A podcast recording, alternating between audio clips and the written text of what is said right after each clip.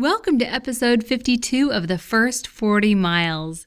If you're new to backpacking, or if you're hopelessly in love with someone who wants you to love backpacking, then this podcast is for you. We'll talk about the essentials, how to lighten your load, and how to make the most of your time on the trail. I'm your host, Heather Legler. And I'm Josh Legler. And this is the first 40 miles. Today on the first 40 miles, there are some times when shortcuts are a bad idea and sometimes when they're a great idea. We'll help you figure it all out in today's top five list. Then, on the Summit Gear Review, a light, lightweight way to deal with organisms in your drinking water. Next, on the Backpack Hack of the Week, we'll show you a great resource you can take advantage of that will improve your outdoor skills and knowledge. And we'll wrap up the show with a little trail wisdom from a guy named Woody who wrote the handbook on trail construction and management. Literally. All this, and that's about it. Today on the first 40 miles. Episode 52. That's a year's worth of the first 40 miles. I know we already celebrated when we hit episode 40, so, you know, woo! We're at 52 now. How are we going to celebrate? Cake and ice cream, granola bars, and Uh, oh, I know, dump some Gatorade on my head or something. Oh yeah, that's Isn't good. The traditional- ceremony, ceremonial opening of the uh, Nalgene bottle. I don't think we're on the same page. what are you talking about? You know, like like how Scott Jurek uh, had the champagne bottle at the when he got to the end of the AT, and then he got in trouble for it. He should have used an Nalgene bottle That would work. With a different drink inside of it. Fresh spring water. It doesn't get more natural than that. Yeah, yeah. Celebrate 52 episodes by breaking open a Nalgene bottle filled with fresh spring water. All right, let's celebrate. well, we were on a hike with our kids a couple months ago, and our 10 year old son got the bright idea that he was going to save a little bit of time and energy by going in between the switchbacks. Instead of going back and forth and back and forth, he was just going to go straight up the mountain and cut the switchback. And we had to kind of gently explain it to him that it actually was a huge hiking faux pas. Not just that, but it actually is pretty rough on the land and can do some damage to the trails. Americans are big fans of trailblazing. There's something so romantic, something that's just so deep in our culture about forging through a path that has never been forged through before.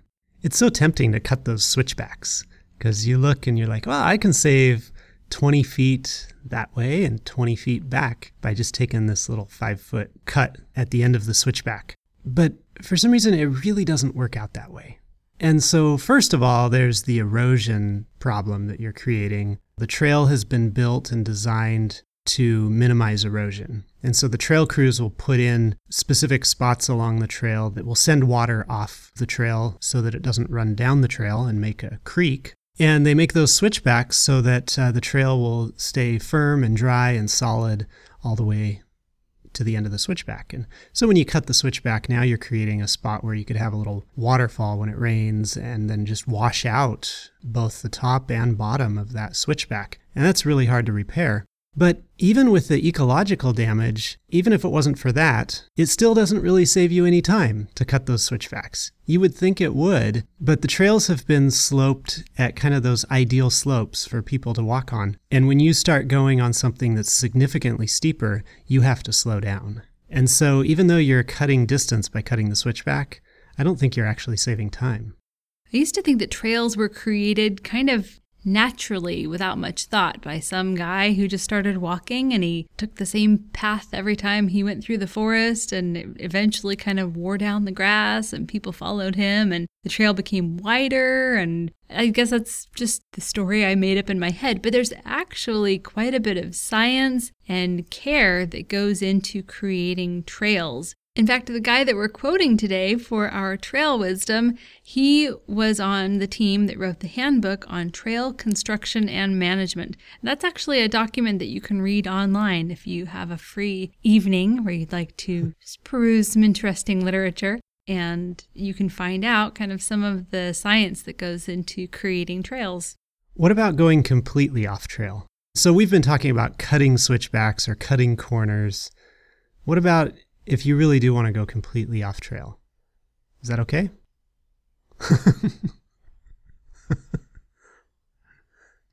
That's a great question, Josh. there you go, catching me off guard again. I can tell you put a lot of thought of it, a lot of thought into it in the last uh, 10 seconds.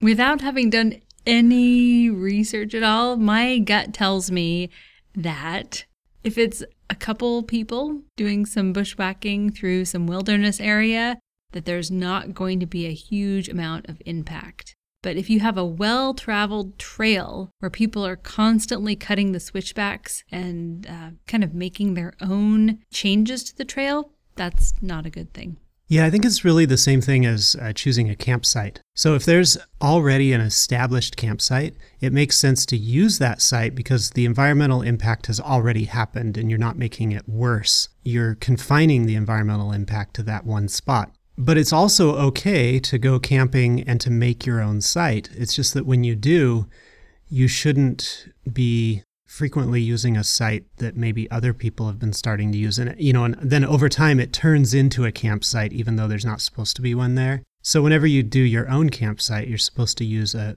an area that hasn't been touched at all. And then you're supposed to make as little modification to it as possible. And you avoid certain areas right? Alpine areas that are uh, fragile or or fragile desert environments things like that are close to water. So I think with trails and versus bushwhacking, I think it's the same kind of thing. The established trail, you might as well stay on it because the impact has already happened and you're helping to keep it confined to that established trail.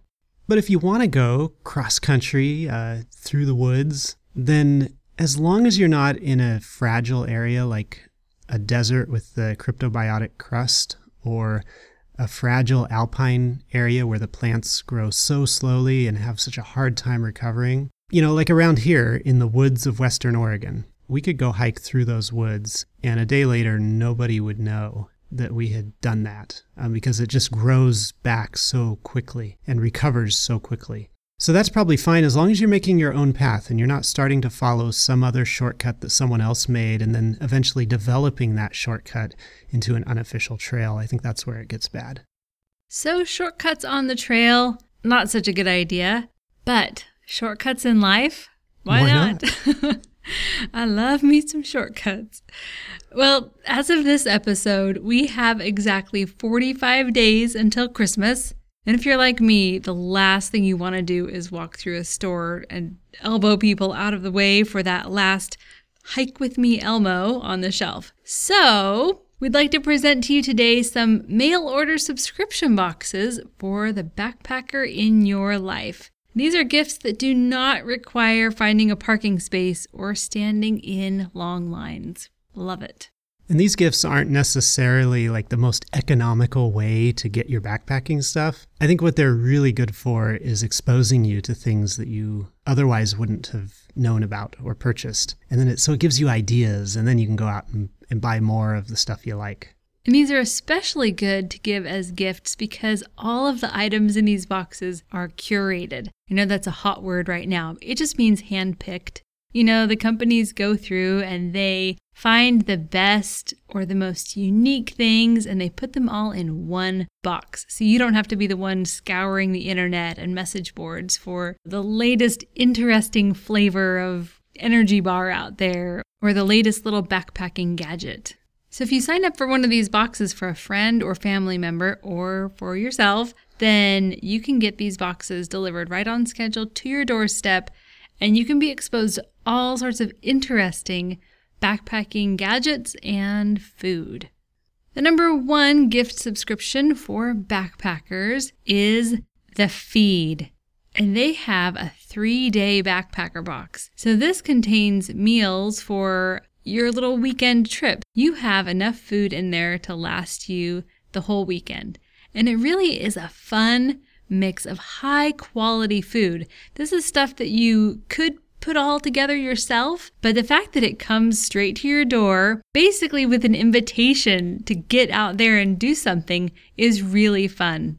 So you can order one box, that's the three day backpacker box, or you can actually subscribe so you can have a new box come to you each month. And that'll get you kind of in the habit, I guess, get you something to look forward to right before you go out on your next trip. And these come in at $66, and the food inside is really a great mix of sweet and savory. And there are meals in there and snacks and drink mixes. So the feed box is really food, uh, but ours came with an issue of Backpacker magazine in it. Do you know if that's like a regular thing or do they throw in different magazines? It always comes with an issue of Backpacker. Okay, so you can save on a subscription to Backpacker when you subscribe to the feed. The number two gift subscription for backpackers is called Stride Box. And these are items that are really kind of more targeted toward runners. So if you happen to be a backpacker slash trail runner, or you know someone who is, then this would be the perfect box for them because it kind of does double duty. For this one, it's $15 to sign up, and then it's $15 every month which you can actually pause or resume so you don't have to get something each month, but it is a $15 startup fee and a pretty decently priced, you know, monthly fee. You can also do $50 for a 3-month gift subscription, which is a pretty good deal if you just want to do a one-time thing for someone. So the items in the Stride box aren't all food items. You get things like special detergent for washing performance fabrics, there are drink mixes that are meant to supply lots of energy, and there are snacks included that are specifically made to be easy to consume while you're running or as a recovery after you run. So the Stride Box is a really great gift subscription for someone who's doing double duty on the trail and on the asphalt. The number three gift subscription for backpackers is Nature Box. But don't let the name fool you. It's not exactly healthy, organic, good for you type stuff. It really is calorie dense snacks. You know, they market it toward people who are sitting at their desk in an office. They have, you know, the office pack. This is something you should not be eating if you're going to be sitting at a desk all day. Not unless you sign up for Weight Watchers or Jenny Craig as well, because these really are extremely calorie dense snacks. So stuff like dried fruit, nuts, those little snack bars, pretzels dipped in chocolate and then rolled in some kind of other thing like nuts. So if you go to NatureBox's website, you can see a huge list along with pictures of all of the different things that you can put in your subscription. So you can actually pick the things that you want. And some of the things that popped out at me that looked really good were the praline pumpkin seeds, the chocolate peppermint pretzel pops. They're like little pretzel balls that are dipped in chocolate and then peppermint. Anyway, mm. it looked delicious. Uh, the Asiago cheddar cheese crisps, those looked sinful. Cinnamon yogurt mini grams, those also looked very dangerous. And then the chocolate quinoa granola. Sounds really healthy, but you know it's just loaded with calories and fat, and it would be great for a backpacking trip. The prices are pretty decent, so three snacks for $14, or you can do five snacks for $20. You also have the option to do once a week, every two weeks, or once a month, which is kind of fun. So if you're doing lots of, you know, day hikes and stuff, you could really have something come once a week or every two weeks and have something new each time to take with you out on the trail. Number four is a little bit different. It's the YouBar. That's Y O U B A R. This is custom granola bars. So they do nothing else, just just bars. And uh, you can go onto their website and pick from a long list of different bar bases and then the different mix ins that you want, what kind of sweeteners, and even infusions.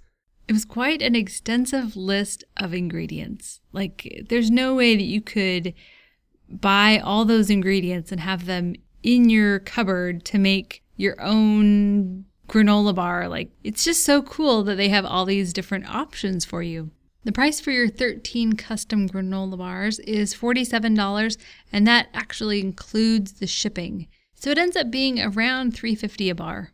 So if you just want a bunch of cheap granola bars, go to the grocery store. But if you want to like design your own or surprise a friend or loved one with these super cool flavor combos, then YouBar is the way to go. The number five gift subscription for backpackers is Campbox. Campbox is about $35 a month plus shipping. And all of the gear that they curate and all of the food that they put in is based on packability, seasonal relevance, social impact, and durability.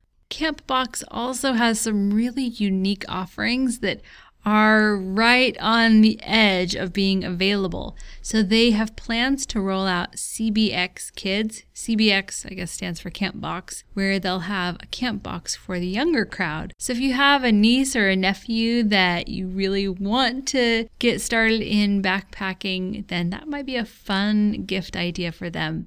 They'll also be offering a trail package service, which there were no details about that, but I'm guessing it might be for some of the PCT or AT hikers that they can uh, request packages to be sent to certain places on the trail. So, really great idea, really fun options on Campbox. And Campbox is a mix of food and gear and other consumables like soaps and things like that.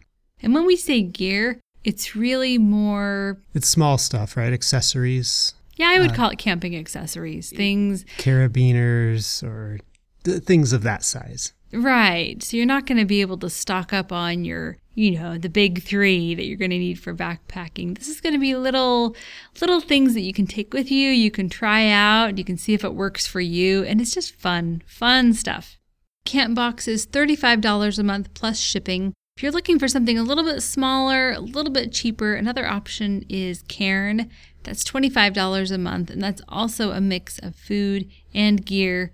Um, one of the kind of interesting YouTube phenomenons that I've noticed is that people love to unbox stuff on YouTube. So they'll order something like a stride box or a camp box, and They'll put up their unboxing video for that month and show you everything that came in the box and a little handwritten note that they got, or, you know, the fluff that comes in the box to keep everything all stable. They kind of make a big deal about every single detail. So if you wanted to really see the kinds of things that are in each of these boxes, then go to YouTube and just type in unboxing camp box or unboxing the feed or nature box or any of these boxes that we've talked about today and you can get a little bit better idea of what the actual experience will be like for the person that will be receiving this gift box. And if you have better things to do with your time we can understand. Really? I mean watching someone open a box that's why I said it was a phenomenon. It's so strange. Like it is. Someone opens a box and you never see their face. You well, for the most part. Not like I've spent any time watching these videos, but I've heard. Uh-huh. I've heard. you know, they open the box. They have all sorts of little things to say about everything. Every every know, little detail. Everything You're from right. the packing tape to the fluff inside. It's really fun or funny. I don't know which one. uh, yeah. Well, anyway, giving subscription boxes is just a fun way to share new outdoor food and gear with the people that you love. And while it's not really the most economical gift giving solution, it's really nice that everything is curated and packaged in a really fun and convenient way. Today on the Summit Gear Review, we're reviewing the SteriPen Freedom water purifier. So there's lots of different ways to purify your water out on the trail. I think everyone is really familiar with the fact that you can filter your water. And then, of course, you can go the old fashioned way and you can boil your water. And you can also use uh, chemical sterilizers. But the SteriPen is really interesting because it uses UV radiation I think this is the nerd's way of purifying water. I mean, you can't get much closer to a lightsaber than the Steripen Freedom. And you use the Force to purify your water. It's so cool, yeah. It's really pretty amazing. You stick this thing in your water and you just sort of wave it around, swirl it around a little bit, and it lights up like a lightsaber. These little cells that make you sick absorb all this ultraviolet energy that you're putting into the water. It really does sound kind of um, science fictiony. So we've heard two different stories about the SteriPen. The first is that it destroys over 99.9% of the harmful microorganisms in your water. And the second is that it actually works by making the cells of the microbes absorb this ultraviolet energy, and then it makes it so they can't reproduce to make you sick. So, either way, you really do have to kind of take it on faith that these little microorganisms aren't going to cause you to be sick later on. So, of all the SteriPen options out there, the Freedom really is the best one so far for backpackers. And one of the reasons is because it's rechargeable, which is really cool because then that means that you can use it with a solar charger or you can charge it while you're home and then it'll be ready for 40 water treatments. It's a full charge. A full charge gives it 40 water treatments, which would be about 20 liters of water. So, this thing should be good for a whole week on a trip, I would think on, on one charge. And it's great that it just charges through USB. So it's really easy to find a charging source. And to use it, all you have to do is remove the little lamp cover. So it comes with this little plastic cover on it. And then you immerse the little metal prong things that are at the top of the lightsaber. Keep those little metal prong things submerged while you're stirring. And it has a little indicator light at the very top of the SteriPen that will tell you when your first treatment is done. Now, this is really meant to go with you, um, I guess, on international trips, and it's meant to treat two cups of water at a time. Well, for backpacking, you never treat two cups of water. You always treat a liter of water. So you have to do two treatments, which is one of the reasons this isn't that this isn't really marketed toward backpackers. It's really marketed toward international travelers, but it's the lightest one. It's the one that makes the most sense for backpackers. And it really is just as simple as doing a treatment. If you're using a two liter bottle, right? Mm-hmm. You do mm-hmm. a treatment, you pull it out of the water, you stick it back in, and do a second treatment. That's all there is to it.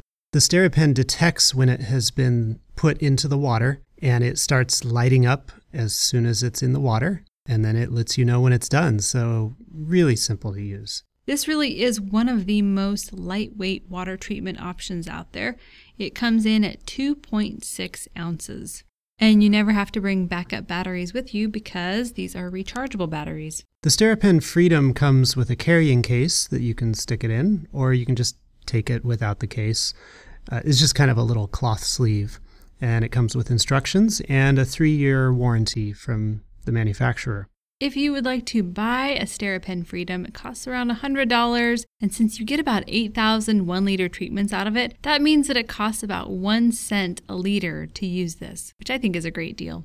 As far as trial goes, we never had any problems with the lamp. However, we had a friend who bought a SteriPen and he never got his lamp to work. And I don't think he ever figured out kind of what the the underlying cause was, like if it was a battery issue or if something was just, you know, a quality control issue, but we had a good experience and we felt like it was a huge convenience, especially when you're traveling in areas where the water is fresh and clean looking and you just want to have that extra assurance that all of the bacteria is going to be taken care of, that it's not going to make you sick. The SteriPen will do nothing for water that's murky because the light can't reach all of the different, you know, places that it needs to and kill all the bacteria. It also won't work for water that's brackish. So the flavor of your water is going to stay the same whether you use the SteriPen or not. It doesn't take care of odd flavored or salty water. Water purification is something that I believe pretty strongly in, and so I'm always going to bring two different forms of water treatment. So, this is one form that's just super easy, super simple to use. It requires one skill the ability to stir water. Well, okay, and watch a blinking light at the same time. I think I can handle that. But then I also pack droplets. Usually I pack the Aquamira drops and just keep those in my bag just for a easy backup. And then I also kind of switch things out with the Sawyer Mini. So I guess depending on the trip that I'm going on, I kind of rotate between those.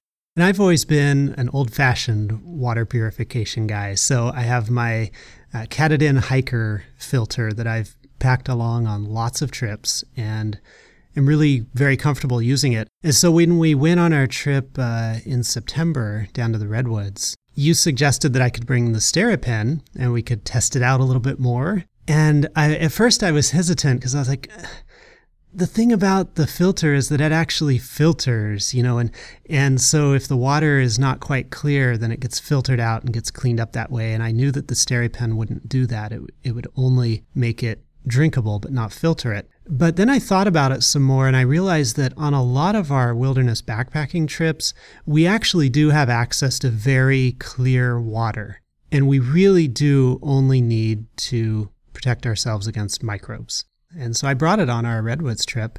And sure enough, everywhere that we stopped for water, it was nice and clear. And so the SteriPen was great because it was so light at only two and a half ounces. It was so small. It was so easy to use. I didn't have to get out a pump and start pumping and then, you know, dry it out when I'm done and all of that hassle. Just stick in the SteriPen, swish it around for 48 seconds to purify your water for me, the hardest thing was that I always forgot that I was filtering a liter of water, and the SteriPen is timed to do half a liter.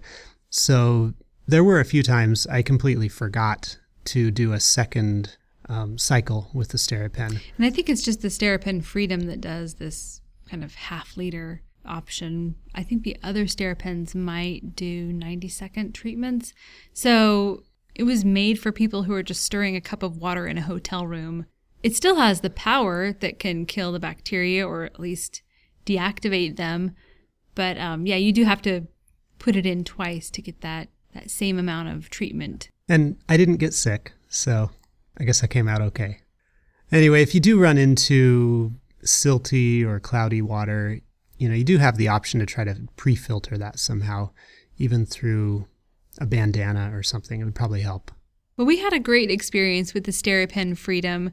We felt like it was super easy to use, very lightweight, easy to charge, and it did what it was supposed to do. If you're interested in some other water purification options, go check out episode 17. That's the first 40 miles.com slash 017. Uh, we had a backpacker Q&A section in that episode where we ran through the Vapor microfilter, the Sawyer Mini, and the life straw. For today's backpack hack of the week, we are going to hook you up with someone who is a real expert. Now, the funny thing is, we were interviewed recently for another podcast and we were tagged as the experts, which made me laugh because we are not experts. I just love researching and I love sharing the things that I learn. And so we want to hook you up today with a real expert, someone who has hiked and explored thousands and thousands of miles. And his name is Andrew Skurka, and he actually does some work for Sierra Designs. And he is coming out with these one hour videos, and they're all about just one specific topic. And the first one he did was food. He also did one that just covered feet. He did one on first aid and most recently, one on insulation. So if you want to check out these videos that will actually put you in touch with a real expert, we will have the link in the show notes. That link will take you to a page on the Sierra Designs website. And when you get there, you'll have to enter your email address and then you get access to their videos. One of the really cool things about these videos is that they're recorded live. So once you sign in, then you can start typing your most important question, and he'll answer these questions live on the show. So now that we're heading into winter, now is a good time to work on your backpacking knowledge and skills if you're maybe not spending quite as much time actually out backpacking. And this is a great way to do it. You can get all those past videos that Andrew Skurka has done, or jump in on a future live recording and, and actually ask your questions as he's uh, presenting the video. Hey, as Heather just mentioned a minute ago, we were recently interviewed on another podcast. Austin Martin has a podcast about homesteading, and it's called Homesteady. So, homestead with a Y on the end. It was kind of fun that our worlds met because homesteading and backpacking don't seem related at first glance. But if you draw one of those little Venn diagrams and the circles kind of overlap, then you can see right in the middle is the world where people love being outdoors. So it was really fun to connect with Austin and his podcast. And homesteaders and backpackers both love do it yourself stuff. It's about surviving off the land and being self sufficient. So we had a really fun conversation with Austin. He shared a story in this podcast episode about a friend of his who just went out to backpack Mount Washington in New Hampshire. You know, he had no experience and just jumped in and had some pretty wild experiences to share from his backpacking trip. Here's a little snippet of his friend's experience. Lou and Jonathan have never been on an overnight backpacking trip. But they figure what's hiking? You know, it's like just walking, you know? They didn't think it would be that hard, but only a few hours in, and already they find themselves off the trail. And, you know, at one point, it's probably like 2 o'clock in the afternoon, and we just stop. And I took some film at this point, and we just look at each other and we're like, what do we do, bro? Where are we? There's no signs of anything and we're like, oh, we're just gonna we're gonna die out here. Day turns into night, and they realize that they're lost in the wilderness, and they're about to have a night that they'll never forget. So, if you want to hear the story, check out the Homesteady podcast and look for the episode that aired on October 26, 2015. And we'll put a link to that Homesteady episode in today's show notes which can be found at thefirst40miles.com slash 052. And we'll leave you today with a little trail wisdom from our good friend on the trail, Woody Hesselbarth. He was one of the authors and contributors to the Trail Construction and Maintenance Notebook. He said, Trails help humans make sense of a world increasingly dominated by automobiles and pavement they allow us to come more closely in touch with our natural surroundings, to soothe our psyches, to challenge our bodies, and to practice ancient skills. That's it for today. Thank you for listening. If you liked this podcast, follow us on Facebook and Twitter or review us on iTunes. We'll see you next time on the first 40 miles.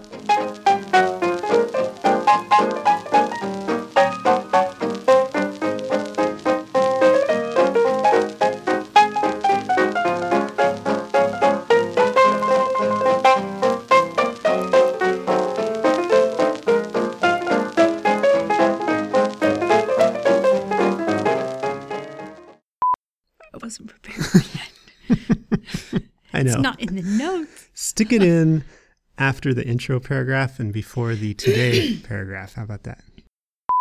Yeah, I used to think that trails were, were the. Nice. And I'm going to say something else too, but I haven't thought okay. of it yet. Eh, blah, blah, blah, that's just filler. I thought I had something else to say, and then that's what came out instead.